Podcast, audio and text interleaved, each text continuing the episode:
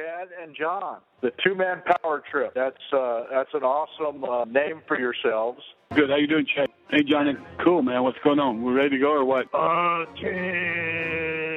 This is Ricky the Dragon Steamboat. This is Scotty Riggs, and you're listening to the two man power trip of wrestling. Hey man, what's up guys? This is Homicide. Oh, that's my homie, Homicide with a big homie club. Yeah, that would be it. Hey, this is David Penzer, and this is the two-man power trip of wrestling. Well, thank you, thank you. Hear me, fear me. What's going on, guys? This is the seven foot, 330 pound DNA of TNA. That's right, my DNA is outer space.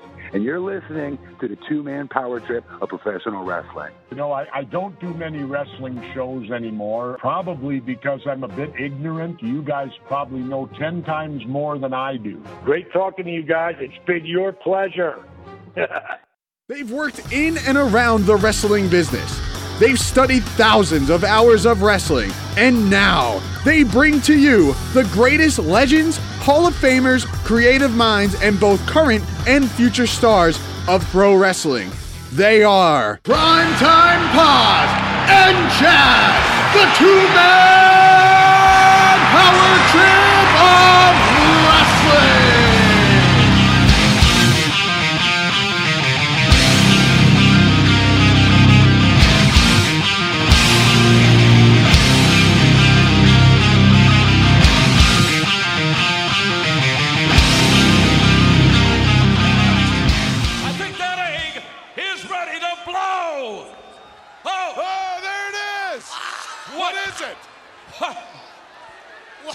What in a world? Oh my God!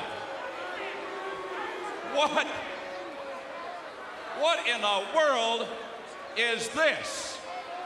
This is the two is, man power trip of wrestling brought to you today and powered by Meowbox. Meowbox is a monthly cat subscription box service full of surprises and delivered to your door every single month. And please be sure to stay tuned a little bit later on in the show for a special promotion just for the listeners of the two man power trip of wrestling, courtesy of Meowbox and meowbox.com. And with that being said, we want to wish you a great happy new year as we welcome you to the final show of 2015 of the two man power trip of wrestling. As always, my name is Chad, and I will be joined by my partner, Primetime John Paz, very shortly. And if you click the old download button today, you know that we are joined by the legendary Hector Guerrero of the great legendary wrestling family known as the Guerreros. And what a great chat it was with Hector Guerrero, famous for doing so much within the wrestling business, some of it a little bit more infamous when it comes to some characters played. But nonetheless, Hector Guerrero is definitely a guy who can go down as being somebody who's worked in nearly every single company that had prime time and major exposure in North America and actually, you know, worldwide as well. Don't want to uh, leave out some of the global reach of a WWE, which we'll get to, or a WCW. But you want to start at the top. You want to talk about the Guerrero wrestling family and you think about the unique roles that everybody in that family had. But when you talk wrestling families, obviously a bunch of names come to mind. But, John, where would you say that Guerrero wrestling name, and maybe even specifically Hector, where would they kind of rank or where would they rate in terms of some of the greatest families in the history of the wrestling business? Yes, Chad back again here at the two man power trip of wrestling. And we got another great one on our hands. This time, Hector Guerrero from the legendary and iconic Guerrero family. Now, first and foremost, talk about family legacies in the wrestling business, and you just talk about some of the most legendary names in the history of the business. You got to think about the Guerrero family. You know, he definitely uh, Hector, you know, obviously is a big part of that lineage. Obviously, Eddie, Mondo, Chavo Classic, Chavo Jr. So many legendary Guerreros and so many great names, but it gets lumped in with the great family lineage of some other legendary families in the wrestling business, like the Harts, like the Funks, like the Rhodes, and like the McMahon family, and you know so many other great families. But I put the Guerreros right there at the top of the list. I mean, when you throw Eddie out there, I mean, one of the greatest performers in the history of the business, without a shadow of a doubt. There, And then, like I said, Chavo Jr. and Chavo Sr., and of course, Hector, who's such a great worker. And you just think about that family legacy. It's just crazy. And throwing Hector in there and be able to get him as the second Guerrero we've been able to get on the show. Obviously, we had Chavo Jr. on. And if you want, I would check out that episode on the iTunes feed. Just search out Chavo Guerrero and you will thoroughly, thoroughly enjoy that episode. But as far as Hector is concerned, man, think about it 50 years of experience in the wrestling business. Obviously, his father, you know, is where it all started. All started with Gory Guerrero. And it kind of all, you know, came down from there. And he said Gory was the best of the bunch. Obviously, Eddie is, you know, arguably the best of the bunch. But uh, he said his father was. It's where they all learned their craft, they all learned their trait. And they learned it at such a young age. And it's crazy to think about it that he's basically, you know, ever since he was a very little boy, was learning the business and learning the psychology of the business. And you just add it up and equate it up 50 years of wrestling experience. You're not going to find too many guys around that have that many, you know, that much years of experience and have such a legacy and such a family lineage like Hector Guerrero. So it was great not only to talk about uh, Hector and and his career and everything, but it also was great to talk about his family and you know get all the inside stories and get all the uh, kind of like the dirt a little bit of, of when they were kids and you know some of the backstage stuff and some of the family drama that involved the Guerreros. So that was that was great as well. And like I said, you got to put the Guerrero family at the top of the list of uh, some of the greatest family legacies in the history of the wrestling business and you talk about the years of experience that Hector Guerrero has and legitimately learning at the breakfast table from his father, the legendary Gory Guerrero. And you think about what Hector's doing today, and you're going to hear a great plug from Hector Guerrero. And we really urge you to listen to the plugs. And that is what he is doing now as a pro wrestling consultant. And I think everybody and their mother can play armchair quarterback and really dissect what it is that a wrestling company needs to do to kind of get themselves out of the you know un, o, under or overwhelming uh, product or the uh, fact that kind of seems like it's the blind leading the blind and nobody really knows what they're doing anymore. So why not bring in a guy like hector guerrero let him be your pro wrestling consultant? And john why exactly would you say hector is the perfect pro wrestling consultant? Now like i said with Hector, 50 years of wrestling experience. You know, you're not going to find that uh, too often, and that's just an amazing amount of knowledge. It's amazing, you know, wealth of information that he has about the wrestling business. But you know, you think of him; he was a great wrestler. He had a very long run in the business. He legitimately wrestled in every major promotion, everywhere, all around the world. I'm talking about Japan, Puerto Rico, Mexico, Canada, of course, all over the United States for all three major promotions WCW, ECW for a bit, and then obviously the WWF, which we will get into in a little bit with the Gooker. But you just think that he's been wrestling and been wrestling in the big leagues for a very long time. Like I said, stressed enough. I mean, 50 years of experience is crazy. And now he is the wrestling consultant. So HectorWrestlingGuerrero.com. Check that out for all your wrestling consulting needs, and he will help you out there. He is literally the world's most perfect wrestling consultant because without, you know, without just talking about the wrestling, I mean, he was obviously an announcer for TNA for a long time. He's been involved in the promoting of the business. He's been involved in the booking of the business. He's been involved with training, coaching, mentoring, teaching guys. So, I mean, Hector's done it all, he is the absolute perfect wrestling consultant because not only, like I said, was he a great wrestler, he's done everything you could possibly do in this business. And if you want to learn from the best, and if you need to learn anything at all about the wrestling business, get out there and contact Hector Guerrero. Like I said, pay attention to those plugs and give Hector a call. Hey, if you think you need some help with your promotion or you think you're missing something that you could use a little help with, give Hector Guerrero a buzz. Shoot him an email. He gives you all that information at the end of the show. But we got to talk about it, and that is the infamous gobbledygooker. And John, I know you and I, we can laugh. Everybody, you know, about a month ago was posting it all over Facebook. The gobbledygooker albeit a joke, albeit, you know, and I mean a joke, not that the person playing it was a joke. I mean, the character, uh, you know, is meant to be more comedy. Uh, but 25 years later, here we are. Gobbledygooker is still getting talked about and it's still getting play. I mean, they even brought the uh, the old Gooker costume out uh, to do some things for the dot com vignettes with uh, the New Day. So the Gooker still on the minds of WWE. But when we talk to Hector Guerrero, he is the man behind the original Gobbledygooker. And yes, you heard it at the top of the show. You heard the unhatching of the Gobbledygooker at the Survivor Series in 1990. And I was very honest with him, and I said, and, and everybody can kind of roll their eyes when I say it, but it's the truth, that it wasn't that bad if you really think about the WWF at that time. And I wasn't just saying it because Hector was on the line with us, but you really got to think about it. It was aimed for the kids, but maybe where it took place was the first part of the Gobbledygooker's demise. Yeah, Chad. I mean, he makes a really good point about the Gobbledygooker and kind of how he felt that the Gooker was botched and that they could have done more with it. And, and it was kind of uh, over on, on certain markets, it was over. Like down in Florida, he was talking about how it was over, but New York, obviously, and Connecticut area. Obviously, Connecticut, where Survivor Series 90 was, it wasn't very over. And, you know, that whole mess of a debut that that was. But he was saying like you can hear on our exclusive YouTube clip. Check out the uh, two man power trip of wrestling and subscribe to us on YouTube and check out that clip there. Great story about how he kind of went out there blindly, literally, and couldn't see what he was doing and, and was kind of, you know, in the dark, so to speak.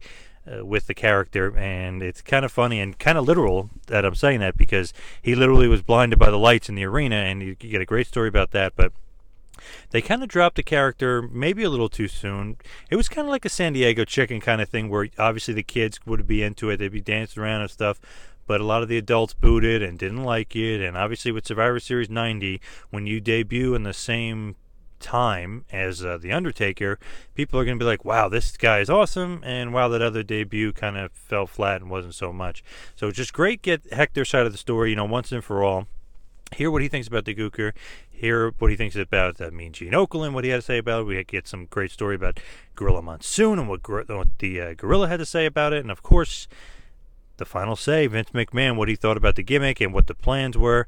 So obviously Hector felt uh, it had legs and it was botched, but you know, you be uh, your own judge and you judge it for yourself and you guys enjoy you know the great part of the interview, which is the WWF stuff and uh, Survivor Series '90 and some of the house shows, and you'll kind of learn as we did that he was the Gooker more times than we actually imagined. So definitely, definitely stay tuned for that because uh, the Gooker was actually over with the kids, but not so much with the adults, and probably not so much with a lot of the uh, the fans listening now. But you, I, everyone remembers it. Everyone kind of looks back and kind of laughs at it a little, or, or somehow you know you get a smile at a looking back at that stuff. So hey, you know what? This is what 25 years later after the Gooker, and we're still talking about it, and we're still watching the videos, and we're still pulling it up on YouTube. So. Uh, definitely check out our YouTube clip while you're on there checking out some uh, old Gooker videos.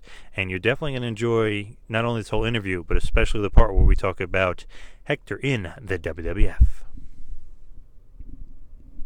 Yeah, and it's funny. Hector in the WWF. That just doesn't sound right because you would have loved to have actually seen Hector Guerrero wrestle rather than him underneath that gobbledygooker costume.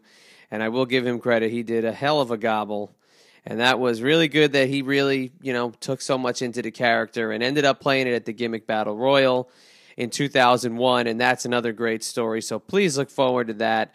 And again we really want to thank everybody for a great 2000 and 15. And as we look ahead to 2016, we've got some awesome sponsors coming your way.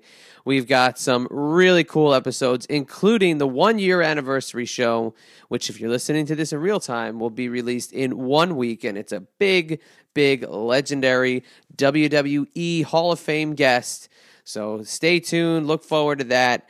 And John, before we get it with a little two man power trip of wrestling business, we want to remind you to hit topropepress.com, get some exclusive best ofs, check it out. Hope you like what they're providing by putting some of our older shows on there and kind of repackaged into somewhat of a different format. And, you know, hey, enjoy. If you like what you listen to here, then go over to the topropepress.com radio network and check out some exclusive best ofs. And we're going to have some cool stuff headed their way in the early part of the new year. And also, we want to thank them again, meowbox.com. Head on over to there and throw in the checkout box the code PowerTrip10 in all capitals.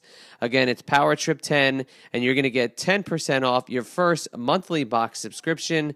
And that is courtesy of our great friends at Meowbox and Meowbox.com. Again, the code is PowerTrip10. And John, do what you do. Hit him with a little two man power trip of wrestling business and tell them a little bit more about Meowbox. Yes, Meowbox, baby.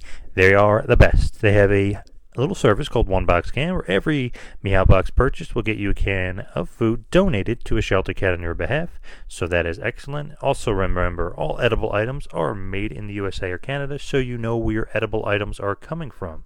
Now, if you have a picky cat like mine, Lucy, who uh, has a bit of a special diet, you can replace your edible items with toys and surprises, which little Lucy absolutely loves, and that is great of Meowbox. So just remember, folks, that is meowbox.com, promo code PowerTrip10 for 10% off your first subscription. Again, meowbox.com, promo code PowerTrip10 for 10% off your first subscription. And now on to some TMPT business. Chad, as you previously mentioned, we are now part of the Top Rope Press family. That's right, Top Rope, excuse me, TopRopePress.com and the Top Rope Press Radio Network. We're a part of them, and we're giving exclusive best ofs every week on there. So please check us out there, and please check out Top Rope Press.com for all your wrestling needs because they're the best in the business today. Also, some more TMPT business. Like us on Facebook, follow us on Twitter at Wrestling Pal and at Two Man Power Trip. Also, subscribe to us on YouTube. You can also subscribe to us on iTunes. Please leave us a review. We'd love to hear your feedback. Also, while you're on iTunes, check out the feed for past great episodes with the late great American Dream, Dusty Rhodes, Harley Race, Ricky the Dragon, Steamboat, Sergeant Slaughter, Tully Blanchard, Stan Lariat Hansen, The Blueprint, Matt Morgan, Scotty Riggs, Jerry Lynn, and so, so, so many more. So please check us out on iTunes. Don't forget about the website, tmptofwrestling.com. That is tmptofwrestling.com. And speaking of another great sports network that we're associated with, check us out every week on the I 95 Sports Network. Google it up and check it out. That is the I 95 Sports Network. We're bringing best ofs and exclusives to them as well. So please check us out on there. Always some good stuff. Now, if you're interested in booking Kevin Thorn, aka Mordecai, aka Kevin Fertig, please email bookings at tmptofwrestling.com.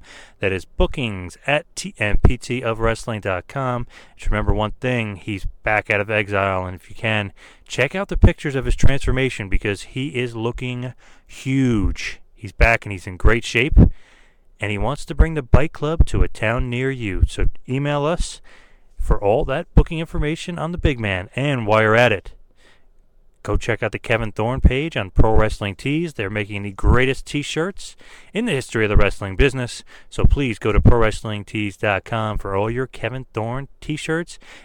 And you too can be a member of the Bite Club. And now, without any further ado, the man who did play the gobbledygooker in the WWF, the man formerly known as Lazertron, the man from the iconic Guerrero wrestling family, the legendary Hector Guerrero. Please enjoy. Right, well, joining us on the line tonight is somebody who we've been dying to talk to. He's a member of the illustrious Guerrero wrestling family. And man, what can you say about somebody who's been literally in every promotion you could possibly think of? But just a few highlights. He's a former AWA Tag Team Champion, a former AWA Southern Tag Team Champion, an NWA World Junior Champion, and an NWA Florida World Champion. He is the legendary, the man himself, Hector Guerrero. Thank you so much for joining the two man power trip of wrestling. Thank you, Chad. Thank you, John. This is a privilege and always a, always a privilege to be able to be on the air with. Thank you for being on your show first. Uh, two man power team. That sounds like great. You know, you guys are a power team, and I'm all for that. And anytime that uh, you know the fans are listening, it, it's a, it's a great honor for me to you know to relay the messages that uh, this family has for them. Yeah, it's such an honor for us, and uh, we've actually we've had the opportunity to speak with Chavo, and it's hard to not you know go right where we want to go to start off, and that is the Guerrero name itself. And in wrestling, it means so much, and it not only just personifies what wrestling is in the ring, it also means that connection to the fans, and the fans have such a connection to your family, and you, your family's given so much to the world of professional wrestling. But how, as a Guerrero, do you give back to professional wrestling, not just to the fans, but also back to the business after so long? I've been giving to it all the time, all my life, my friend. that's that's what wrestling is all about. You know, you say that I'm. How do I give back? I've I've given it all. My God, all I got, man. I gave it my body. I gave it my thoughts. I gave it my mind. Every time I've I wrestled, uh, I wrestled with my heart. I give it. I give it all. I give it all. That's you know, I was right, uh, reading a uh, a blog from Kurt Angle, and he's talking about how he uh, you know when he was about to give up and then he went home for 3 months and then he said he was he was going to give it all he had and then you know and then the rest was history you know. He won a gold medal you know and he won the worlds he won the gold medal and then he came back and you know into professional wrestling. And has has done so many things in professional wrestling. Well that's kind of like the way my dad taught all the guerreros. We we whenever we went up to the ring, we give it all we had. We, you know, it's and then if if it wasn't good enough for the people, if it wasn't good enough for the promoter, if it wasn't good enough for myself, even my own self, it you know it it I still had that satisfaction that I gave it all I had, and that's been the main thing that I guess we've all had, all guerreros have. When we went up in the ring, we we thought about it as the best. Uh, the most, you know, what could I do the best? And then when I did it that, you know, I I got I did my best. And then when I did my best, I'd come off even though promoters sometimes were PO'd at me as some not necessarily the matches because the matches always came out great. And I got to thank God for that. I'm a I'm a godly person. I believe in Christ and he he's you know, he takes care of me throughout life. And uh uh he definitely took care of me in the ring. Believe me, he took care of me many times. Many times I got I got hurt. I was doing the flights out of the ring. It's so dangerous. People don't realize, uh, you know, that we use our bodies as torpedoes. You know, the Mexican lucha style. And uh, but every every one of us, uh, from Gory, who taught us, to uh, Chavo Jr. now, who is uh, who's you know who's who's holding the name up right now with you know with with what he has, which is great and it's very acceptable. Uh, we uh, we all give it everything we got. We give it everything we got when we go up into the ring. We give it everything we got, like I'm doing this interview with you right now. We do everything. We don't do it half, you know, halfway. We do it full way. Either you do or you don't. Does that answer your question? Yeah, no, definitely. And of course, you mentioned Gory Guerrero, your father, and thinking about how you got into the business in 2015, about to be 2016, and with you debuting in the early 1970s and the evolution of the business being to something that changes year after year, has the business evolved to a point that you never would have expected when you professional wrestling as a competitor in you know the early 1970s? Well, yes and no. You know, I I don't. I didn't ever think it would go this way. You know, I I'm I'm I'm principal uh, right now in the school system too. I'm a teacher too, and and that's changed. Teaching has changed so much in the last ten years in comparison to even 20 years ago. And uh, I see that in wrestling too. Wrestling has changed, but it, it always evolves, and and it does evolve. But you know what? It always comes back. It's like a circle and if you look at all the mods, and if you look like uh, people, you know how the I'm talking about the mods in in in like people how they dress. I mean, I remember, uh, you know, uh, people telling me that back in the World War in the World War II era that the, uh, you know, the men had the uh, bell-bottom pants. Well, when I was growing up, there were bell-bottom pants, and then lately I saw back about three or four years ago they were back in style again. So everything everything has a, a revolution, and it evolves. And they say it always evolves to better, but it it always wrestling still what it says on the marquee. It says wrestling. You know, it doesn't say circus. It doesn't say uh, soap opera. You know, it doesn't say uh, I don't know. You know, it doesn't say game. Uh, you know, football game. It no, it's just it's wrestling. And uh, and it's it's always had its own fanatic, you know, following, and it's a big following here in the United States right now. Thank God, and uh, a big following in Japan and Mexico and many other places too that are just awakening. Europe has always been a big big thing on on wrestling, and uh, so that's. I didn't think it would evolve to this situation, but it'll it'll it'll it'll sort it'll cycle again. It'll cycle every time. It'll always go to wrestling again. Are you are you a fan as a competitor and as somebody who's been on the other side of the business? Are you a fan of how much knowledge there is out there for you know just your regular average Joe, even two average Joes that have a podcast? That as we can you know we consume wrestling, we take all that information that we hear from you know backstage or the dirt sheets or whatever we run with it. Do you feel there's a little bit too much out there now for the liking of separating a fan versus somebody who thinks they know what's going on in the business? Well, you know, there's always going to be people that think they know everything about the business. And that includes me too, you know, but we don't always know everything. We we have a we have a lot, you know, like me. I got all these years. I I started when I was a kid, man. I was learning how to fall in the backyard ring because we had a ring in the backyard and we and we learned how to do all the lucha drills when we were God, five, six, seven, eight years old. All of us did, including Eddie too. Eddie was throwing arm drags and doing headlock, you know, takeovers with us when we was he was a baby. We had him in the ring, so it's it's something that we grew up in. And uh, but getting back to your question, it you know it just depends on the circumstances of of how how life evolves. With us it evolved that you know we we took it we took it seriously. And we took it as something we loved because because we learned to love it because we ate it we we we lived it. You know our family was a family that that when we were you know we would mastermind in uh in you know the shows around our around our dinner table at dinner. And it was just the way my dad had us and we would we would enjoy. It's not something that even my mother would enjoy. My mom had input. I remember eddie giving input as a little baby one time yeah about a drop kick there and i'm thinking and everybody was laughing because he said that but then my dad said yeah hmm. he's right so hmm. it was real cute you know but it just everybody was was a family and as far as my family goes and as far as a different thing that you know if it's too much out there like you say like you guys, you know, you you eat it, you live it.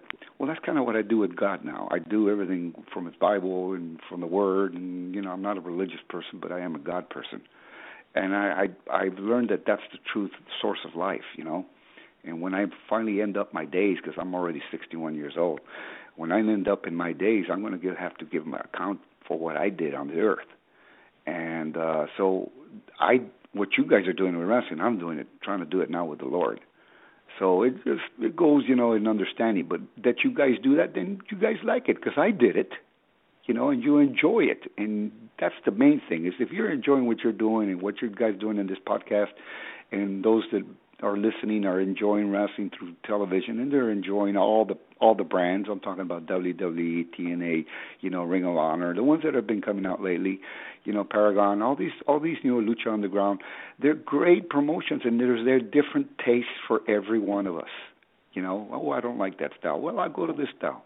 Some people like uh, Lucha Underground. Okay, yeah, but some people don't like it because of certain things. Okay, so they look at uh, Ring of Honor, you know, you, or you look at TNA. You know, they got Ring TNA. It's got great this da da da. You know, their knockouts are great. Wow, yeah, yeah, man, I, I like to see. I like to see the TNA. You know, and I like to see you know Kurt Angle and and other people, and you know, and then people are brainwashed in, in into thinking that they can see other things too. So I, it, it's all it's all how the fan, you guys, and how everybody interprets it.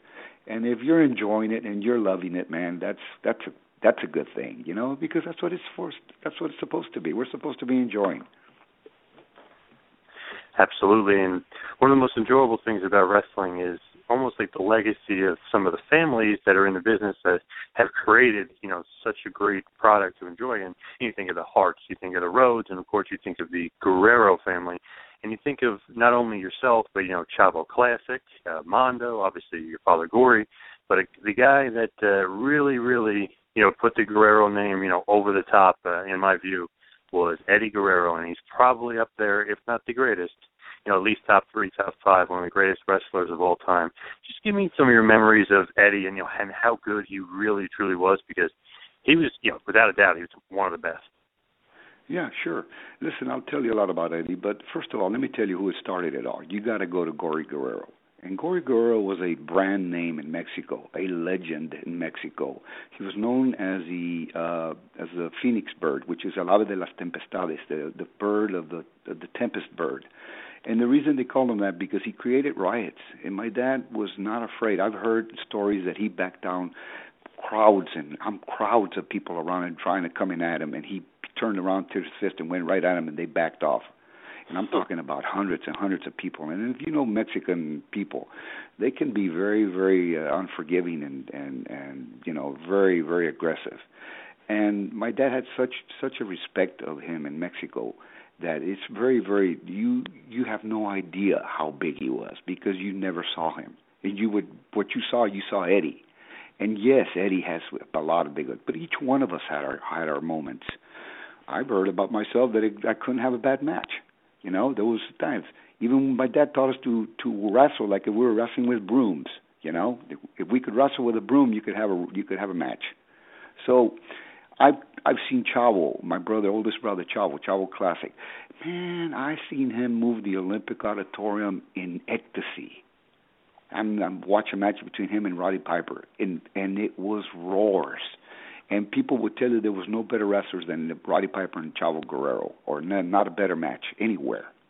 And then I've seen matches where Mondo, my brother Mondo, would wrestle and be in in, in matches with maybe you know uh, Victor Rivera or other great ones like you know great at that time, you know, and had matches with them. I had matches, great matches with John Tolos, man at 50 years old, and I was in my youth, and he was keeping up toe to toe with me, man. He said, "Come on, kid, let's go," you know, and he he pounded on me, and I'd pound back on him. I loved it, man. It just I love you learn to love those guys, and and those are the guys that that you know, like my dad, Eddie. Yeah, Eddie. Yeah, I know. Dude, I'm not going to take his glory away from him. No, Eddie deserves his glory.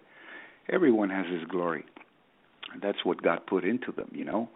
And uh unfortunately, my brother uh, left us too soon. You know, he 38. The Lord took him home, and that's why it's been an impact. It was an impact on you.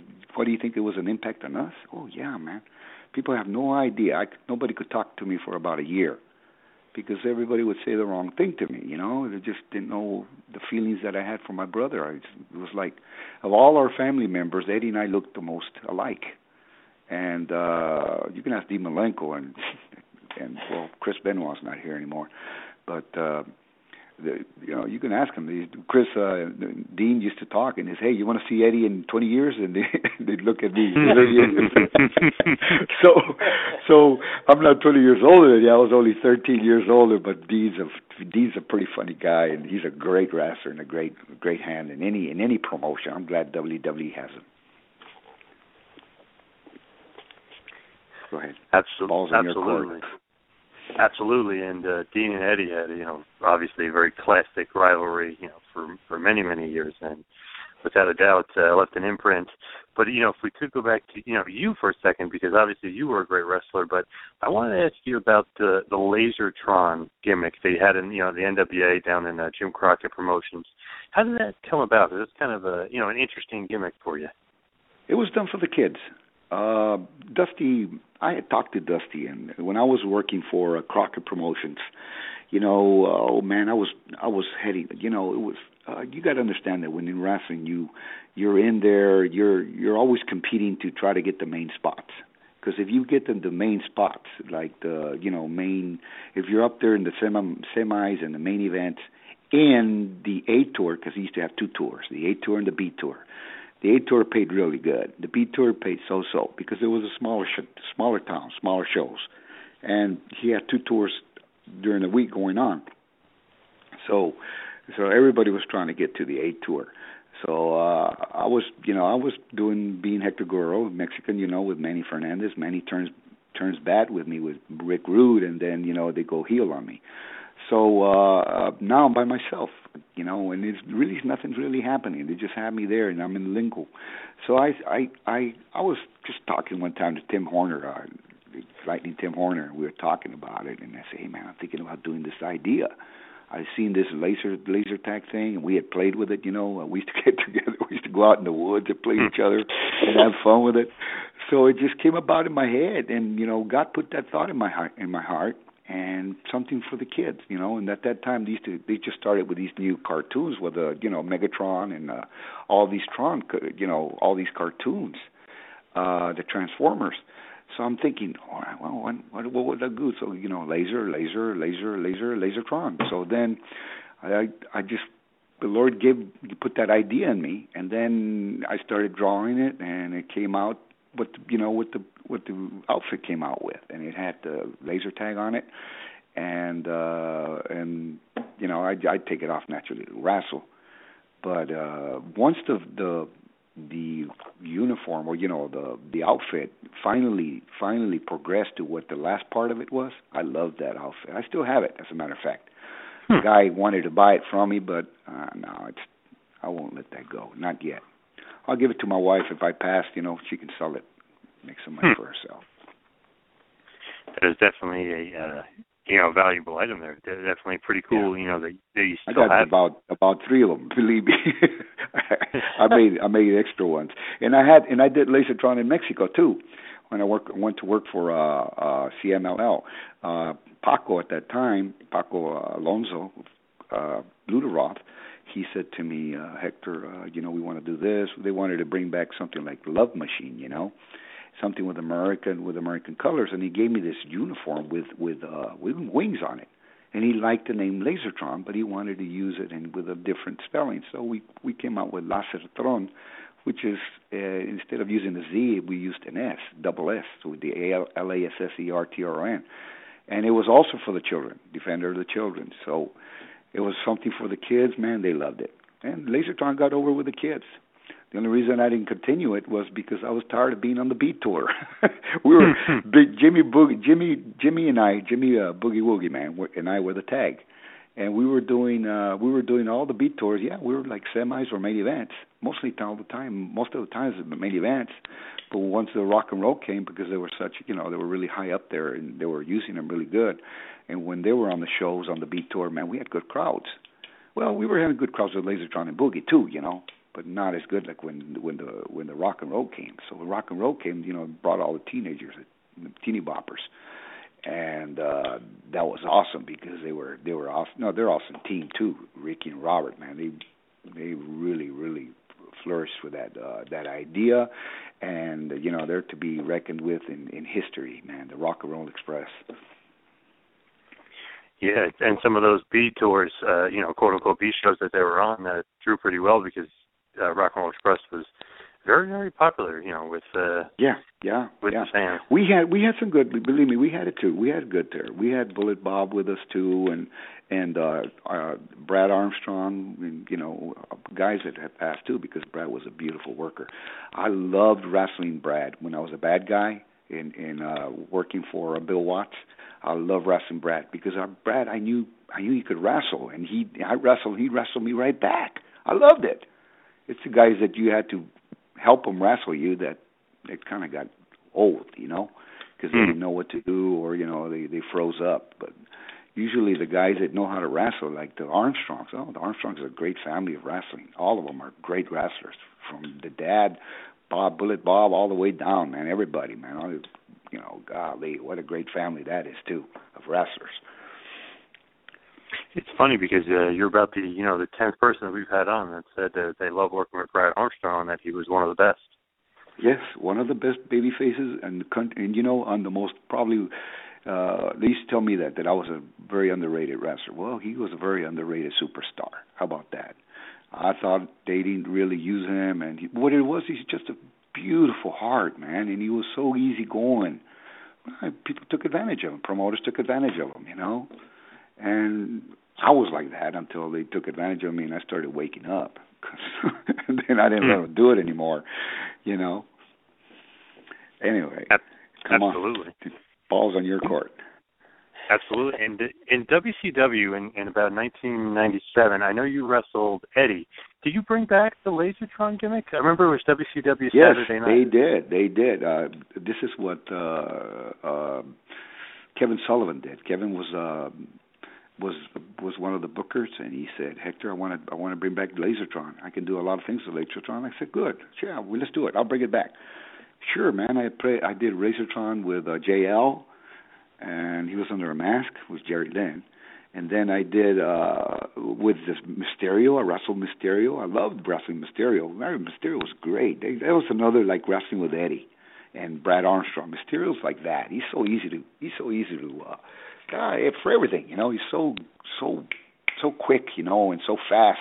He, he's on timing on everything, and the same with Brad, and the same with uh, you know people that I've already mentioned to you. That Eddie Eddie was like that too.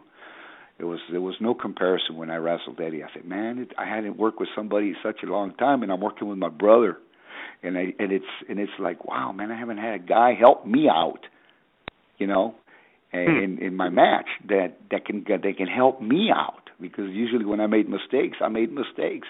And I and in one of my matches, I made a mistake where I went on the middle of the ropes. I was going to do a type of head scissor, using utilizing the middle of the rope, and the ropes were real loose, not loose like tight loose. They were loose like uh ropes have cable in them, and then over the cable they put like a uh, imagine a uh, water hose. So that's so they the the the the cable twisted. Does that make sense? It rolled. Mm-hmm. So that the the top part, and so when I grabbed it, it rolled on me. Oh, lady didn't let it go, man. He, Eddie, Eddie grabbed my legs, man, and pulled me back up and made the and made the move work. And I was like, wow, man. I hadn't had anybody do that to me in years that would want to help me in my wrestling, you know. And here I got my brother. I'm wrestling my brother, my brother's helping me in my wrestling. That was like one of the best things in my life, man. Hmm. Never forget that with my brother. Eddie, yeah, definitely. We said before, he's definitely one of the best, and uh, the Guerreros are excellent, excellent workers, of course. But what was it like wrestling him? You know, on, on TV. You know, on Saturday night. Was was that like a cool experience to be able to wrestle him? Well, you know, you well, wrestled we both. a million times. Well, I wrestled him when we worked out. You know, when he was working right. out, and he was he, when he was green. If you don't understand what I mean by green, he wasn't mm-hmm. he wasn't polished yet. He was dangerous, and I would tell him that. he would look at me, give me that look like, well, "What are you saying to me?" He said, "Well, just, you'll learn." and then after being in the in the business for about three or four years, he, he called me one day and says, "Hey, now I know what you're talking about." you, you know, you meet up with somebody that's more greener than you, you know, more newer. What I mean, they're new, and we call them greenhorn. You know, hey, greenhorn. You know, you know, he's green, so hey, the greenhorn. So you, what you you what you do is you you you got to be very careful with them because they don't know. But uh, Eddie Eddie Eddie, well, let me let me let me say it this way: Eddie ripened really quick. It was so quick for him to ripen. He and he and all of us were green. Not that nobody was green. Everybody's green in the wrestling business. Even promoters are green as promoting. Everybody's green. Even you know broadcasting. Remember when you guys started? You probably were green too. Remember? so we're all green. You know. It every it's just it's just part of life, man. Takes it part of life. But working with Eddie was like one of the joys of my life, and I still remember it now. I still have some of them. So I do. I do have a lot of the matches at home. You know, I keep I keep them here. And I watch them when I, I get a little down, or sometimes I I I I don't like to watch him because it brings back his memories, and I miss him so much. You know, I guess I'm being a little selfish. You know, he's in God. He's with God now, and uh, he's finished his race. And uh, I've I've had I've had communication through a dream now with him and other situations that I, I'm not going to talk because they're personal. But he's he's doing fine, and he's in he's in heaven. Yes, there is a heaven. You know, there's a hell too, and uh, the only way to heaven is through Christ. Anyway, come on, it, it's it's your it's your ball, ball on your side of the court, buddy. well, you know, your time there in WCW, I know it kind of ended uh, abruptly because you know it felt like uh, you know I remember you had some matches against uh, Dean Malenko as well, and you mentioned Rey Mysterio. But what was the exit like? Did you you just wanted out of uh, WCW at that point? Well, you know what? I I wanted them I wanted them to commit to me with with you know with something secure. They wouldn't they wouldn't you know everybody had all these guys on contract, all the guys from Mexico, but they had me on a you know on a per show basis. On you know they'd fly me in from Texas. I was in El Paso at that time, and I was married. Got just got I had barely gotten married to my second wife, and and uh you know and i had just got my degree too i just got a physical education degree in in uh in at el paso community i'm sorry at united i mean el paso university of texas at el paso utep and i got that uh finished it back in that time ninety six ninety five ninety six so uh the the I, was asking you know i wanted to see if they they would uh you know they commit to me and they wouldn't. And then with the matches they were giving me, they weren't giving they weren't giving me very favorable matches, and they weren't giving me favorable endings. If you understand what I'm trying to say. So I didn't want to be I didn't want to be stepping stones to guys that were real greenhorns that didn't even know what they were doing, and then you know they're beating me. So I said, you know, it's time it's time to say time to bow out. They were hurting the Guerrero name, and I didn't want them to hurt the Guerrero name anymore. So I uh, I I I gave him an ultimatum. I said, you know what, you do something, or you know, or let me go, or you know, or uh, I'll I'll give my, you know, if you guys don't want to, just tell me. And they said, he said, well, we don't have anything for you. I said, well, thank you, good. Now I understand. Thank you very much. Good. They, I said my goodbyes. And I grabbed Junior and I got Chavo Junior and I got Eddie and I said, Eddie, you see, you guys and Junior, you guys protect the name because this is a strong name, and you know the Lord's given us this name to protect. And uh, I'm sure Gory, and I was talking about my dad, and I said, "Your our father and your grandpa." And I looked at Junior. You know, he he had a good he had a good thing for us, and you know, let's let's make keep it a good thing. And you know what? They have. They lived up to every bit of that. And I'm very, very, very thankful to God for them. First of all, that God's permitted that uh, Guerrero name to go on the way it has and, and the way it has evolved. And then, uh, and then I want to thank Eddie and, and Junior for doing the work that they've done because they've done great. And I tell Junior he's got two kids, you know. I say they're going to be wrestlers. He says, "No, nah, they're not. No, they're not, Uncle Hector." I go, "Yeah, they will." And he says, "Why do you say that?" He says, "Because I saw them watching him one time wrestle, and they had the same look we had when we watched our dad." so I looked at him and I said, "You know, yeah, your boys are going to be wrestlers." it's in the blood, to say the least. And it's in you know the blood, man. Believe me, man. I could see it. I could see it in their eyes, man. I saw it in their. I saw it in them, and uh I saw it. Unfortunately, when I saw it, I was.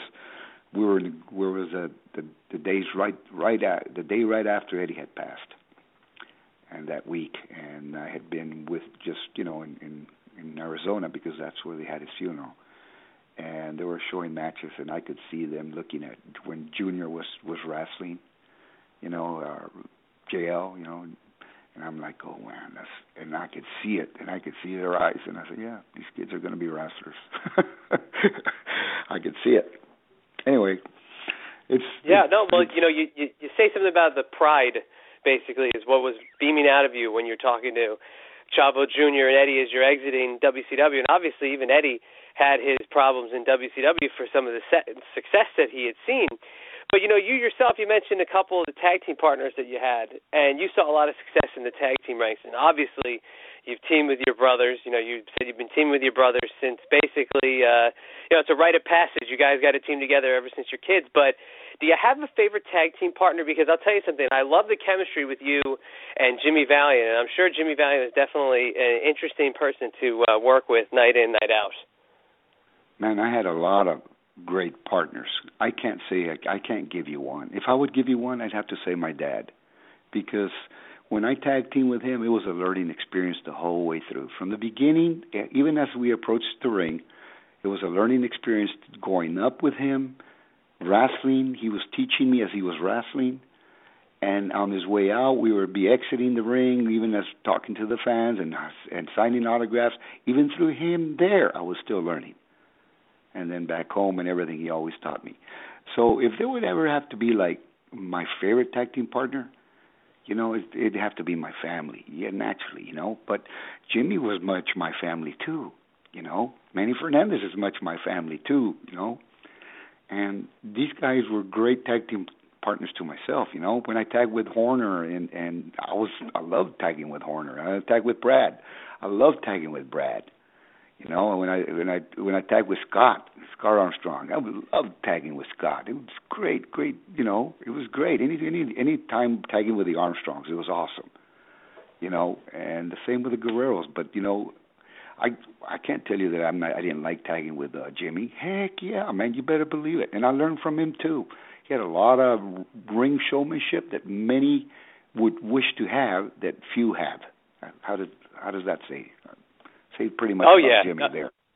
Totally, yeah, and we, uh, you know, we talked to him, and the, the chem, you know, the, the just the it oozes out of him. The, uh, you know, I'm trying to think the, brav- you know, the bravado, the showmanship, everything about his character oozes from him, and he was, you know, not only successful, you know, as a as a villain, as a bad guy, but he was such a great baby face, and he was such a great, you know, good guy. But that's another thing that you know, you yourself, you guys can play both sides of the fence. And do you feel that that's a, lo- a lost art? in professional wrestling that guys are maybe either a good baby face or a good heel and they can never really be both it's it's one or the other Well, you know what? I was a, I was mostly a baby face, and then uh when I came to Florida, I turned heel, and this is my my time of turning heel, and and when I turned heel, it made me whenever I went back being a, ba- a, a baby face again, it made me a better baby face. And then when I turned back, to, you know, when I went back and I was a heel in other places, it made me a better heel. Does that make sense? It just it it Oh, yeah. escalated. It Yeah. it it you know I fed off of each side every time you know because when you're a bad guy you you see a lot of things that you don't see when you're a baby face because you know you have a different mindset. Then you go being a bad guy. Now you've got the whole di- different mindset. You see you see the match in a different you see you see the match in a different light, and now you start saying okay the ego's going out a lot because a lot of baby faces we as baby faces we start you know we start with a lot of ego because we don't you know we we're always trying to be the main guy. We want to want to be the top star.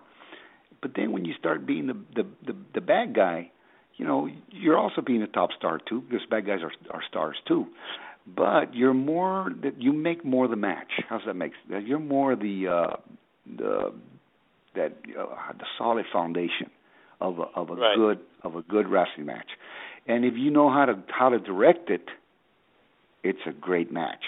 Usually heels were the ones that directed. They were the generals in the ring. That's what we call generals. And usually, or usually with me, my my motto was if he had more experience than me, you know, he wanted to lead, I'd I'd follow. Naturally, I would put my two cents every once here and there, you know, and that's what Right. happened to me in 1978 when I started in California. I had too many veterans there, and I had to, you know, I had to follow what they what they what they wanted. But there was a lot of suggestions for me to, during the whole match. I was always suggesting things, and a lot of them they'd say yes, and you know, and they get the pops, and then they say, okay, well, this kid don't, this kid, this kid doesn't not as stupid as he think he is, you know what I mean, or you know what they thought it was, you know, and but uh, but wrestling is a is a is a philosophy, and uh, it's a chess game and uh it's it's lost a lot of it now. The guys I see guys choreograph their matches and I I just can't see that. And I'm like uh it wasn't like that when I when I taught it. I was learned the craft. I was learned how to wrestle and then from there it developed and you you know, you you you you grab my top wrist lock, I'll reverse your top wrist lock and see what you were going to do with that because I'm right behind you. Now, if you can kick out of there and you can, you know, get it, get away from me, good you know, but I was going to hold on to it until you did a good move for it. You understand? Yep. And that's how it. That's how. That's how. That's how we we thought about it. You know, and, and there was there was pressures, and and I'm talking about not. There's both pressures, physical pressures of, of trying to, you know, trying to perform correctly, but also, you know, personal pressures inside that you, when you grab a headlock, you grab it solid. You know, you're gonna, you know, you're gonna feel me a little bit till you know that I'm here, I'm real. You know, and and and that's that's that's something that I learned. I learned uh, through my father, you know, and I learned it not to be uh, crowbars, as some guys would say, but no, no, but you know, they to be solid and uh, a wrestle, very, very wrestleable word. How can I say that word? Very, very uh, that people would like to wrestle with you. And the only way to do it that is by being, you know, being a great wrestler and, and really knowing what you're doing in the ring, and then making what the other guy does make look make it even look better, and then making yourself look better at the same time when you're doing stuff with him, and not trying to eat them, but complement each other. And when you get something like that, then you get matches like what I was telling you about Dean Malenko and and, and Eddie Guerrero, uh, Chavo Guerrero Senior versus Roddy Piper. You know, Mondo and uh, and uh, Victor Rivera and others that Mondo would have great matches with, and me and you know Victor or Roddy, because I I get a chance to wrestle those guys too. You know, Moondog Mayne, man, I wrestled Moondog Mayne many times in California. I wrestled him his last match before he passed away. It was very very heartbreaking for me. Wow. Yeah, I mean it's you know it's a lost art across the board, and that's why what you guys have done in your career, you know the Guerrero family, but not only that, but just your era, you know your era of superstars, as you put it before you know, you guys are really you guys are the key holders to the great workmanship of a professional wrestling match and being choreographed. It's very obvious just from a fan's perspective sometimes that it's way too rehearsed. But let, let, let's just move ahead slightly if we can, and that is, you know, talk something a little more cartoony and jokey. And you know, we mentioned doing stuff for the kids, and obviously, you know, we have to mention it only because it's such a big thing when you look back, and that is the gobbledygooker. It was 25 years ago this past this past November. I hate to do it with all the other great stuff you've done in your career, but just to be comprehensive and and follow it up, how did the Gobbledygooker story come about with you being approached, you know, to be this character? And obviously, you said Lazertron. It was so successful. Did you think that this might have been another opportunity at that, or did you see it more as a uh, as a short term thing? Well, you know what? When before the, they called me for the Gobbledygooker, I had tried getting in touch with New York, and you know, I'm talking at that time it was WWF. So I was trying to get in touch with, you know, with, with WWF at that time. And uh I tried several times, nobody would take my calls. One time I got a certain number and he said, Try this number from a personal guy, one of the wrestlers there and I I won't say his name so he won't get in trouble. But uh I got that number and a certain person that was one of the agents answered the phone and I said, Who is this? And I said, This is Hector Guerrero. I says, "Who gave you this number?" I says, "Well, I got it, but uh, you know, I'd like to know if uh, there'd be a policy. Don't you ever, ever call this. Don't ever call us again." He hung up on me, and I said, "Wow." So then I told myself, "That's it. I ain't doing nothing for this company, nothing at all." So at that time, uh, I started getting calls, and my I was married to my first wife, and she says, "Hey, man, it's WWF." I go, "Really?" what do they want? They say they want to talk to you. I says, hang up. So they'd hang. She'd hang it up. She'd come and talk to me, try to talk me into it. I said, no, you know what? No. They were they were very nasty, very unpopular, very very stupid with me. So that must have been about four or five calls within about two or three weeks. Finally, I the the, the phone rang and I happened to answer it, so I answer it. And, I, and then and then they said Hector Guerrero. I go yes. I say, is this Hector Guerrero? I go yes. He says, "Don't hang up. This is uh, Vince would like to talk to you." So I go, "Who?" Vince McMahon would like to talk to you. So I talked to Vince, and I said, "All right." When then he said, "You know, hey, uh, I'm sorry about the misunderstand misunderstandings before. Blah blah blah blah. We need, he gave me the whole idea that they want to do uh, something like the San Diego Chicken, and crack it out of an egg at Survivor Series and call it exciting. You know, like E G G exciting." So uh interesting because my brother Eddie used to they used to call him Egg because he was Eddie Gory Guerrero, so Egg. So interesting. But that's uh, uh, uh, going back to the gobbledygooker. So that's how it got. But it was done for the it was made for the children. Now they did, did it over there in what was it, Jersey, I think, or I can't remember where. There's uh, Hartford, Connecticut. There it is, Hartford, Connecticut. I keep forgetting that. You know, I remember the town, but I remember the the town was very unforgiving too as soon as I cracked out of that egg, they were booing, man. I mean, booing. Now the kids were yelling. I could hear some of the kids yelling, but the boos were more than the kids. So it was uh it was it's immediately, you know, and then Gene was trying to, you know, work it up. As a matter of fact, when I got down and he put down the mic after we a little lingo we did, I said to him, Gene, he says, Hey, you taking it? He says, Well, we said, We Hector, we gotta get it over. Let's get it over. We're gonna get it over and I said, All right, let's do it. So uh, Gene Okerlund, man, he, he just we well made our way to the ring, and he, you know, he tried to follow me up, and he he he fell in the ropes, and he tried to do the things that I was trying to do, and he couldn't do them, you know, and this and that. And he did that, you know, to try to get it over. Well, the next day he was black and blue. I heard. Yeah, that's that's how good Gene Gene, you know, Mean Gene was. He's he's a he's a he's a player, man, a great guy anyway, but uh, they looked at it in a, as a frown as of that. I came back into the dressing room. I mean, dressing room, and they were like looking at me all down, like, "Whoa, that didn't go good." I said, "Well, it's not me. They booed it from the moment it cracked out. It's not my fault. this is probably, you know what? If I would have known that that's the type of crowd that was in Hartford, Connecticut. I would have I wouldn't have I probably wouldn't have done it. I didn't know his I didn't know his territory. You know, but he knew his territory and he should have known that if you're going to do something for kids, maybe you want to do it maybe in Orlando. You know what? When we did it in Orlando, it got over. You know what I mean by saying the word over, right? It got over Yep. like gangbusters. It was over. The kids were screaming. The the crowd was screaming. You know, I got up there. I did the turkey and the straw, the hat, the zine. I got a kid up in the ring with me. They loved it, man. They were so welcome gobbledygooker to the to the war WWF. They had their little signs out, man. I'm I'm telling you, it was a great thing. You know. Yeah. And I'll tell you, and I'm going to be very diplomatic when I say this, and I'm not just saying this because you're on the phone. But as a younger fan at that point, was it the worst thing? No. And I'll tell you that only because I was a very young fan, like you're saying. But it was also the fact they built it up for weeks and weeks and weeks to maybe it being a returning guy. Maybe it was going to, they would even say it on TV. Oh, it could be, you know, or it's going to be this, it's going to be that. So I think for a northeastern crowd, really quite cynical and always needing that instant gratification of needing that big surprise or the big shock.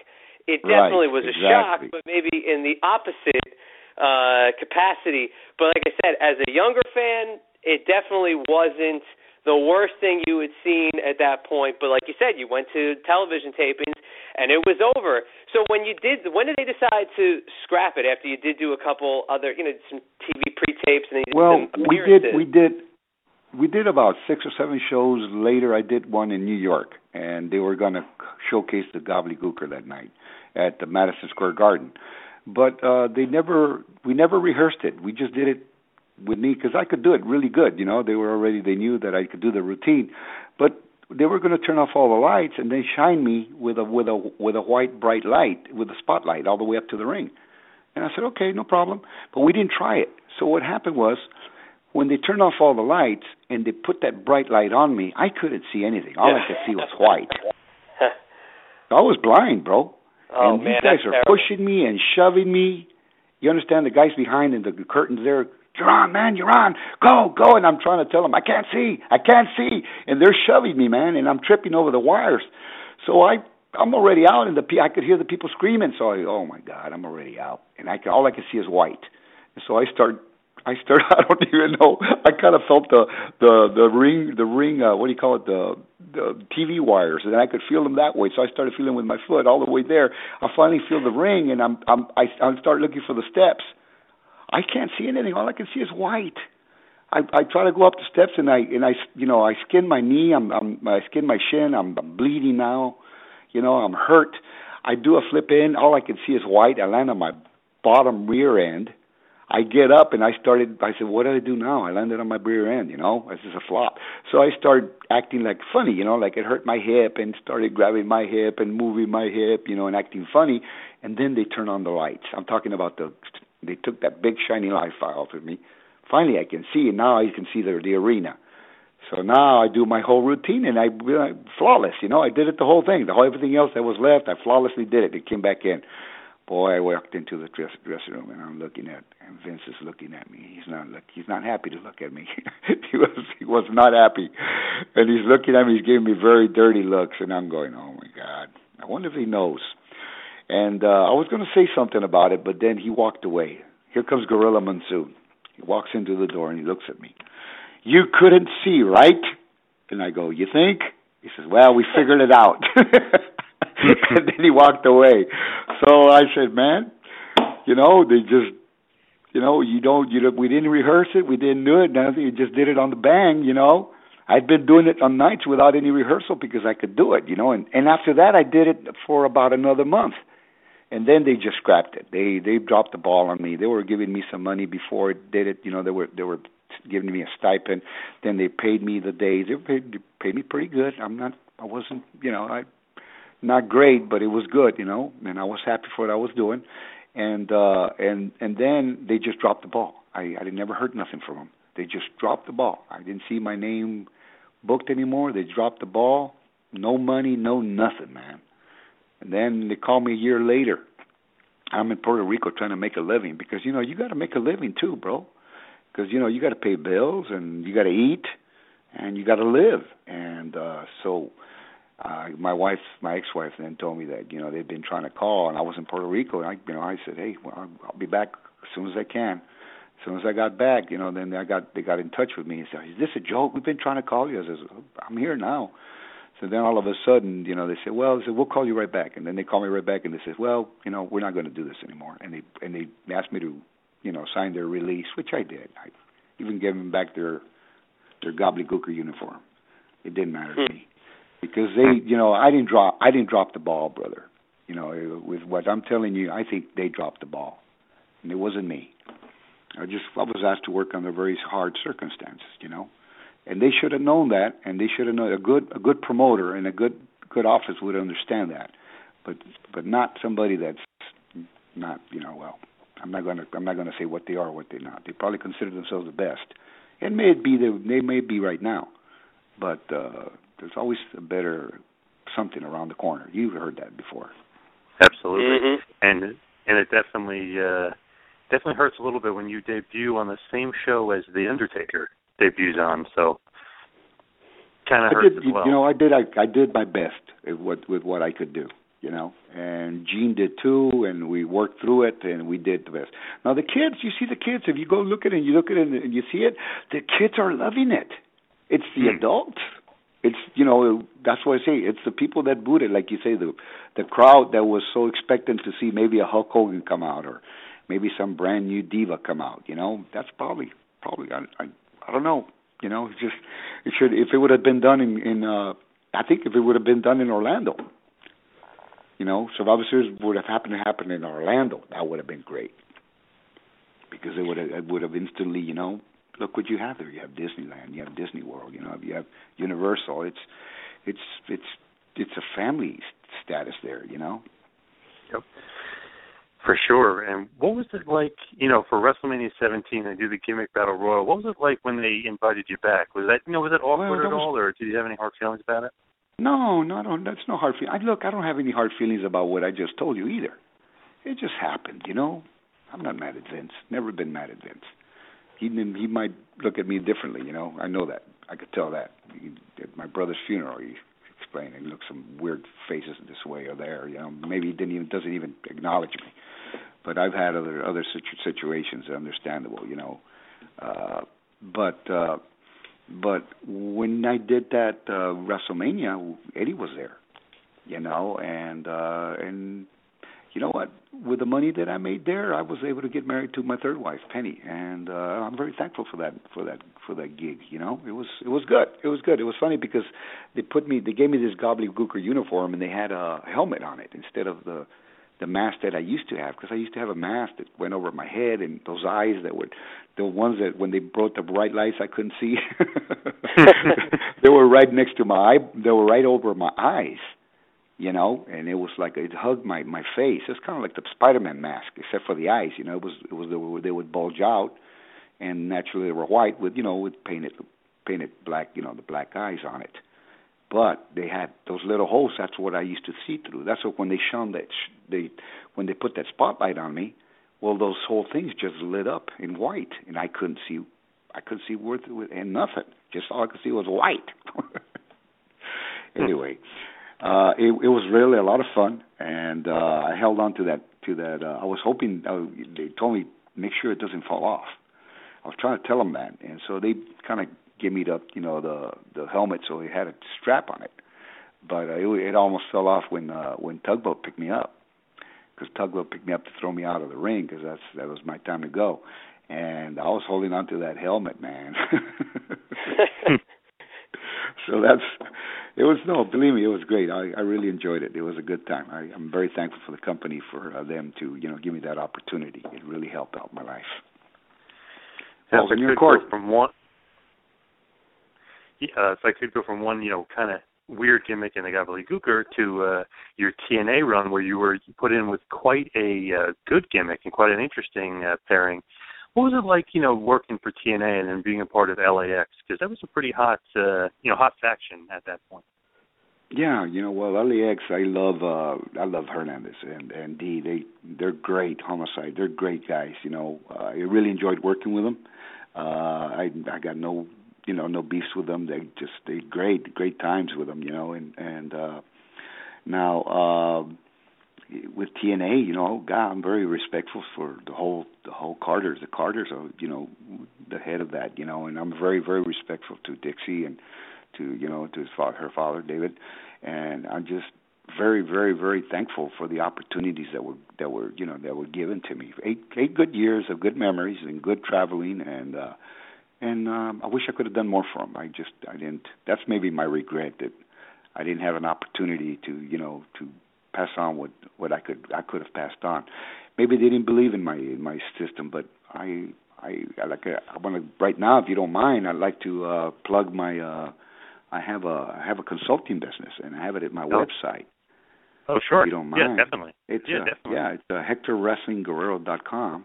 Hector H E C T O R Wrestling, and the word wrestling, and then Guerrero after that, G U E R R E R O dot com. And I have a consultation tab, and uh, I'm there for just consulting, you know, and uh, helping guys out.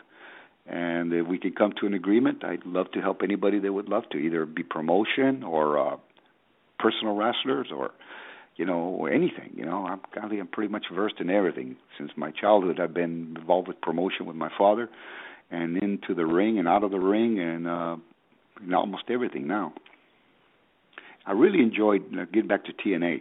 Really enjoyed working for them and being in the uh, announcers table for the Spanish speaking. I really enjoyed uh, the translations. Uh, my my colleague Willie Urbina, very very high class uh, high class uh, Hispanic, and he was Puerto Rican and I'm Mexican. Sometimes you know Mexicans and Puerto Ricans don't mix, but you know Willie and I we mixed, and uh, we we scratched each other's back. We took care of each other's, and you know we say you know we're we're Hispanics, and we pushed the the Hispanic market as Hispanics, not as uh, as him Puerto Rican and me as Mexican. Does that make sense? Yep. Mm-hmm. Absolutely. And and you were a uh, you know you were a commentator there for quite a long time, and uh, yeah, long you know, time, eight years. Yeah, you co- you know you had a pretty pretty good run there, and you know you said you had you had a great time. Obviously, there was some ups and downs. You guys went from uh, Spike TV to Destination America, and then soon to be well, on. when they went uh, to Destination America, things changed for us because as soon as they went to Destination America, uh, everything changed because Spike TV, you know, Spike TV we had, you know, in Spanish, and then Destination America turned out to be that they had their own commentators in Spanish, so they didn't need us anymore because the channel itself, of what I understand, uh, had had its own. This is this is what's been relayed to me. Is what I I understood, and uh, or they just decided they didn't need to have the Spanish anymore. And uh, the Hispanic market is a very important market. Uh, in in any any Vince tapped into it with my brother, and they started drawing a lot. That's when they drew that big old house in San what was it in um, San Jose when Eddie won the Eddie won the, the title from from Brock. Well, you know, a lot of that has to do with a, a Hispanic uh, Hispanic population. Uh, TNA had a we had a great crowd one night in San Antonio, and they they missed uh, they missed uh, I, I I hate to say it, but they missed a great opportunity to get a great uh, that night. They had an opportunity with doing something very very big with the Hispanic market, and I, I try to tell them.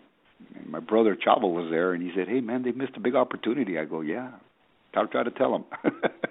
yeah, certain people you could talk to, certain people you couldn't. You know, they always had a a response for for their philosophies and for what they think, and I and I respect that, and I do everybody's got right, but as we all take our uh, as we all take our chances, we you know we also have to our consequences that we do. Yeah, and it seems like uh you know, not saying uh, too bad about TNA, but it seemed like you know they dropped the ball on a few things and, and could have done a few things you know a little bit differently. Even with going back to LAX, I feel like they were super hot and they could have uh, utilized them a little bit better because they, it was so different at the time. You know, they were they were coming out of a di- different entranceway, they were acting different. It was just a very cool uh, thing that they had going, but they kind of killed it too soon. Sometimes that happens because of uh, you know everything has a rotation, and you don't want to burn it out. So whoever made the decisions at that time, you know, I think they they did what it did. But at that time, the company was doing pretty good. You know what I mean? Mm-hmm. We're doing over a million viewers in Spike on Spike TV, and way up there. No, one time a million and a half with Hogan. When Hogan came in one time, we had over two million viewers, and then back down again. And but it stayed in between one and two for a long time. You know, when Jeff Jarrett left, that hurt the, the company because Jeff had a lot of input, and Jeff's got a lot of know-how and knowledge in professional wrestling because of his father. He's a second generation like I am, and he helped his father promote too, like I did. So Jeff has a lot of a lot of you know a lot of get to know and understanding the promotion, and his global impact of I think is still still going. I haven't heard too much of it lately, but uh, about three four months ago it was still going strong. So I hope he keeps he continues going because he's got he's got something good there too. He's he's he knows what he's doing. Absolutely, and uh you know, I think they're trying to get a TV deal or, or you know whatever is going on now. But you know, if you were to sit, you know, like you said, you kind of wanted to use your your consulting company, you know, to help the people in the business. If you were to, you know, help TNA, what do you think would be like the first thing that they would need help with? Do you think that the uh, the TV deal is an issue now with Pop TV, or you know, what do you think about how you well, would, you know, help them grow? If, I do that now, then I'm already giving a consulting, ain't I? Very right? true. Very true. true. You can't, can't give free advice. That is true. You're not the first one. To, I've done this is a, thank God because I've done this is my fifth radio inter- interview that I've done. Uh, well, interview in the last three weeks, and uh, and it's been it's been hot for me for for for a reason. Thank God. I give God the glory for it. But uh, uh, uh, there's you know there's there's some things that that could be done, and I see things in WWE that could be done. You know, I, they're losing their viewerships too. You know, you can't you can't you can't mess with the, with the, the audience. You guys are the audience. You guys are you know you have to understand that the pe- the people have a certain understanding of it. But then you, you know what you try to bring across that has a lot to do too, and how to do it and when to do it and all that. That's consulting and that's what you were asking me right now and what I would do at the first thing. First thing you do is first thing you do is you just you don't do nothing. You you you study it completely. And uh but a good person that that can see things can see things in one night that that some people that think they know it and they know it all can see it can't see it in years because they haven't had the experience yet. See, I had the experiences with my father and working working with him and making it go for 15 years. And I've said this before, and and uh, the only reason we lost our TV deal is because the guy, forgive me for saying it, but it's the truth. I'm going to tell you the truth of this. The guy that was the owner of Channel 5 in Juarez at the time was a pedophiler. And the and the opposing company, which was the company that was coming in from Mexico with all the big top stars, were trying to come against us. And we had our own wrestling stars. We had made our own stars on TV we were outdrawing them in the bull rings anyway in Mec- in Juarez. So the only reason we lost our TV is because they started feeding him. Well, I hate to say it, but you know, young girls, because that's what that was. He was a pedophile, and the guy was the owner. And so guess what? All of a sudden now, you know, they're they're saying goodbye to my dad, and all of a sudden they got the show. You understand hmm. what I'm trying to say? Yep. So so it's like, okay, all right, what happened here? And then my dad was always an honest person, you know, and he, you know, he bowed out, and that's what the owner did. That's what it was. It's unfortunately, you know, we tried tried other channels, but it wasn't it wasn't worth it anymore. So my dad, I, he, my dad turned it over to me. Let me let me run it for a while. I loved it, and it was going good. And what I mean is, you know, it hadn't lost its interest. We were still doing everything and doing it without TV and we were we weren't we weren't drawing real bad houses. We were drawing you know three quarters three quarters of our arena, which wasn't bad. You know, it was holding its own, and the guys were happy. But my dad wanted my dad was getting sick. I could tell it. He was starting to get sick, and he wanted he wanted to stop it. And I, he, even though he wasn't doing much, you know, he he still felt that it was his responsibility, and his name was out there. So I said, "All right, Dad." So as soon as that happened, then I I took off for my wrestling career. Eddie was uh, oh Eddie was a little boy. He was uh, five six years old. I can't remember. Huh. Yeah, he was five, six years old. And I remember taking him to the fair one day because I, I told my mom, I said, "Mom, I'm going to be going." I said, "I want to, I want to take Eddie to the fair with me." I took him in, and he, we got up on these planes that would go around in a circle, right? And but they, they were, they were in a cockpit, and then if you turned, if you turned the wheel, the whole plane would spin as it's spinning around. he had me he had me going around those like I around about five times. Man, I got sick. I tell him, Hey, all right, all right, you had your fun now. anyway, he loved it, man. He loved stuff like that. I enjoyed that kid so much. I love him. I miss him so much. You know, one thing you, you mentioned, uh, you know, kind of briefly, but you said that you know the Hispanic market is very important. You think that uh, maybe TNA or maybe even well WWE actually just uh, re-signed uh, Alberto Del Rio, so they kind of are good in that department. But with uh, Rey Mysterio kind of floating around and uh, uh, Místico is is kind of I guess back in CMLL, do you think that maybe TNA should be focusing on the Hispanic market? I would. I mean, you know, I, you know, but it's just not just getting somebody. You got to know what to do with them too, because. You know, um, you know, you can have a Hispanic, but if you don't you don't do it right or you don't have the right person, you know, uh, uh I mean, what I'm trying to say, you, it's good that you look. Alberto Rio's awesome, man, and, and but I I know I know they're going to be able to do the right thing with him because Vince has got a good mind. You know, he did it with Eddie. Look what he did with Eddie, you know, and what he did with Mysterio. So Alberto's coming in, they'll get the Hispanic market again because that's what the guy. The guy's got the guy's got the goods.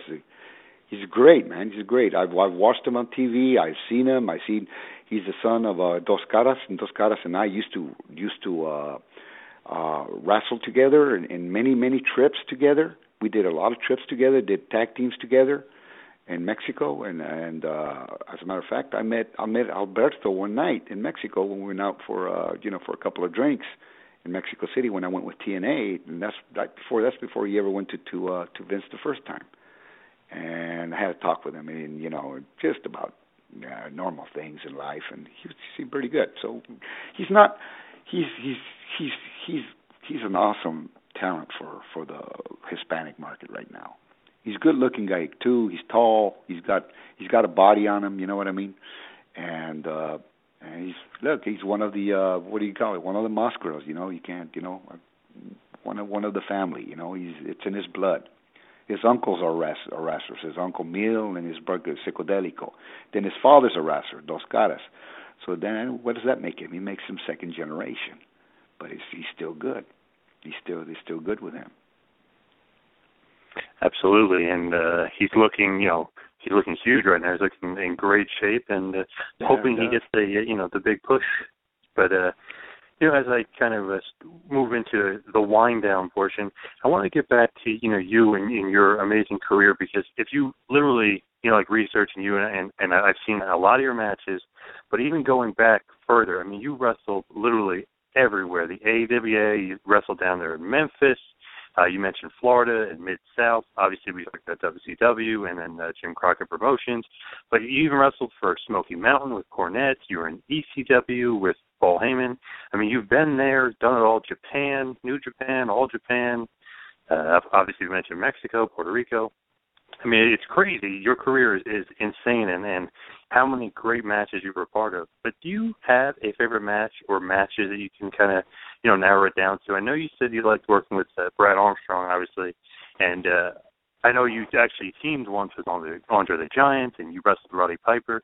But do you have a favorite match or maybe matches in your career? Man, I look anytime I wrestled, I I try to make them all my I tried to make them all my favorite matches. So I would, if I told you one match, I would be lying to you. I there's so many of them that are my favorite matches, and I'm sorry that I can't give you a strictly one. And I know a lot of people ask me this, so I'll tell you they were all my favorite matches because in every one of them I enjoyed every bit of it. To me, to me, to get up in the ring was a joy to wrestle and and perform before the people, you know, and, and be able to hold the people in, in the palm of your hand and make them laugh or make them get mad at you or make them cheer or make them be quiet, you know. Eh, that, you know, and then even if, as I, when I went to Japan, because those people reacted different, they were they didn't say nothing, but they were into the match. I found out one time because they came after me with, with came after I crossed the riot. That's hmm. one time when I went with Antonio Inoki's group. so hmm. so it it uh it you you can see you can see uh, uh circumstances that that in matches that I loved and and I would I would I, I couldn't tell you of my favorite there was many I, I loved wrestling Eddie my brother I loved wrestling with my dad as a partner you know I loved wrestling with Chavo my brother Chavo senior we were we were one great heel tag team man we worked we were we were synchronized you know we knew each other we knew when to do it when to do when to hold when to when to distract the referee when to cheat on the people when to cheat on on the match you know we it just it was natural for us it didn't it, same with Mando. Mando and I were the uh, AWA uh, uh, World Tag Team Champions, and it was so natural with Mando. It, I couldn't tell you. Same with Eddie.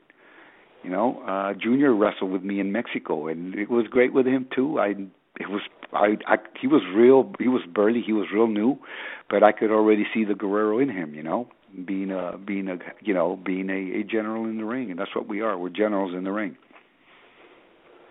absolutely uh, very well oh, i'm sorry there. I, I i'm forgive me i'm sorry i couldn't give you a straight answer but there were they've all been my my favorite matches how's that sounds good. Hey, it's hard to narrow it down. I can imagine uh, for you to the, to try to narrow it down. I mean, you've been a part of the business for nearly 40 years. Can you kind of uh, think of a favorite place that you've wrestled? Would it be Mexico? Because you know, just going down the line, you've wrestled everywhere. Is Mexico well, kind look, of a, a look, favorite place of yours to wrestle? Let me let me let me tell you. 73 is when I started, so it's 40 plus years. But I that was my professional career. I started in 1973 in uh, June. If I remember, I think it was my brother's birthday that day, uh, June 6th or June 9th. Uh, his birthday's on the 9th, but I think I wrestled June 6th. That was my first my first match in 1973. So then, and then if you go back and you look, uh, uh, I I I told you that I was we were we were working out when I was in high school. I I remember I remember wrestling for the for the for the wrestling team, and then like on certain days of the week, I had in the afternoons I'd go to Juarez, go over the border, and then teach a girls wrestling class, professional. You know, doing the lucha drills and teaching them, you know, all the basics in wrestling, and then teaching them, teach, start teaching them how to wrestle. You know, how to grab a hold, how to, you know, top wrist lock, a headlock, you know, a, a toe, you know, everything, everything from an ankle drop to everything to running the ropes, even to fly, to you know flying because it's it's you got to learn how to fly too. When if you're doing lucha, you got to know how to fly. So if you look at it, it's just it's it's it's more than it, that's why I say in my in my consultation 50 plus years because it's it's I'm not I'm not lying when I say that. I might be 61, but it's been 50 plus years that I've been out there, you know, learning the skills and doing the skills. Absolutely, and you know, you mentioned 1973 debuting. I mean, that's uh, you know 40 plus years ago. It's crazy, you know, think about it. And you've had so many great matches and great opponents, you know, in that time. Can you think of a, a couple, you know, great opponents that that you had that you know you kind of just always clicked with? I know you mentioned obviously Eddie and Brad Armstrong, but anybody else out there you just like, uh, you know, just really love to wrestle, you really click with? Well, there was a lot of wrestlers in Mexico that I like, and there was a lot of wrestlers in Japan that I like wrestling with. So, uh, in America, God, there were so many. Like Moondog Mayne, I tell you, Moondog Mayne. I love wrestling Moondog Mayne, and uh, you know, as I as I went through the years, I got I had many guys that you know you're to find guys that didn't like me because you know I was smaller. I was really the Rey Mysterio of my time because everybody was at that time was real big and and I was thin and and I wasn't as heavy as I I should be you know even though I was close to 200 pounds but everybody else was so much you know the lightest guys were 230 240 you know and they were bigger than me and taller than me so I I kind of had like a little bit of a disadvantage because of that because of the way promoters would already classify you you know oh, I can't make him a champion he's too small but you know, I get up there in the ring and I could do all these things, and I show them, you know, that hey, you know, I could pick up the big guys. You know, that was one of my first when they first tried me out in L.A. before my debut at uh, in, at the Olympic Auditorium. uh, they asked me to go wrestle, and certain guys were there. They were trying the guy from Mexico out. I wrestled him, and uh, they were upset with him because he couldn't he couldn't find his way. And he was trying to blame me, and they said, "No, you're you're you're not doing anything wrong, Hector. You're on time. Your your timing's your timing's on. His timing's off." So uh, then they asked me to pick up all these guys and body slam them. So I'm picking up. I'm I'm talking about. I'm taking picking up 250, 260, 270. These guys are a lot bigger than me. I'm picking them up and body slam them. But yeah, I was in my youth, man. I was in my strength. You know, I was in my 20s too.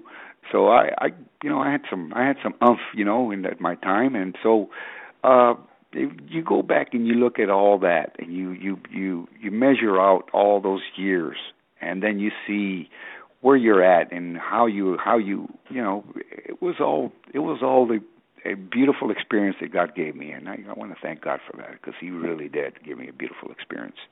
I've got no regrets in my career, brother.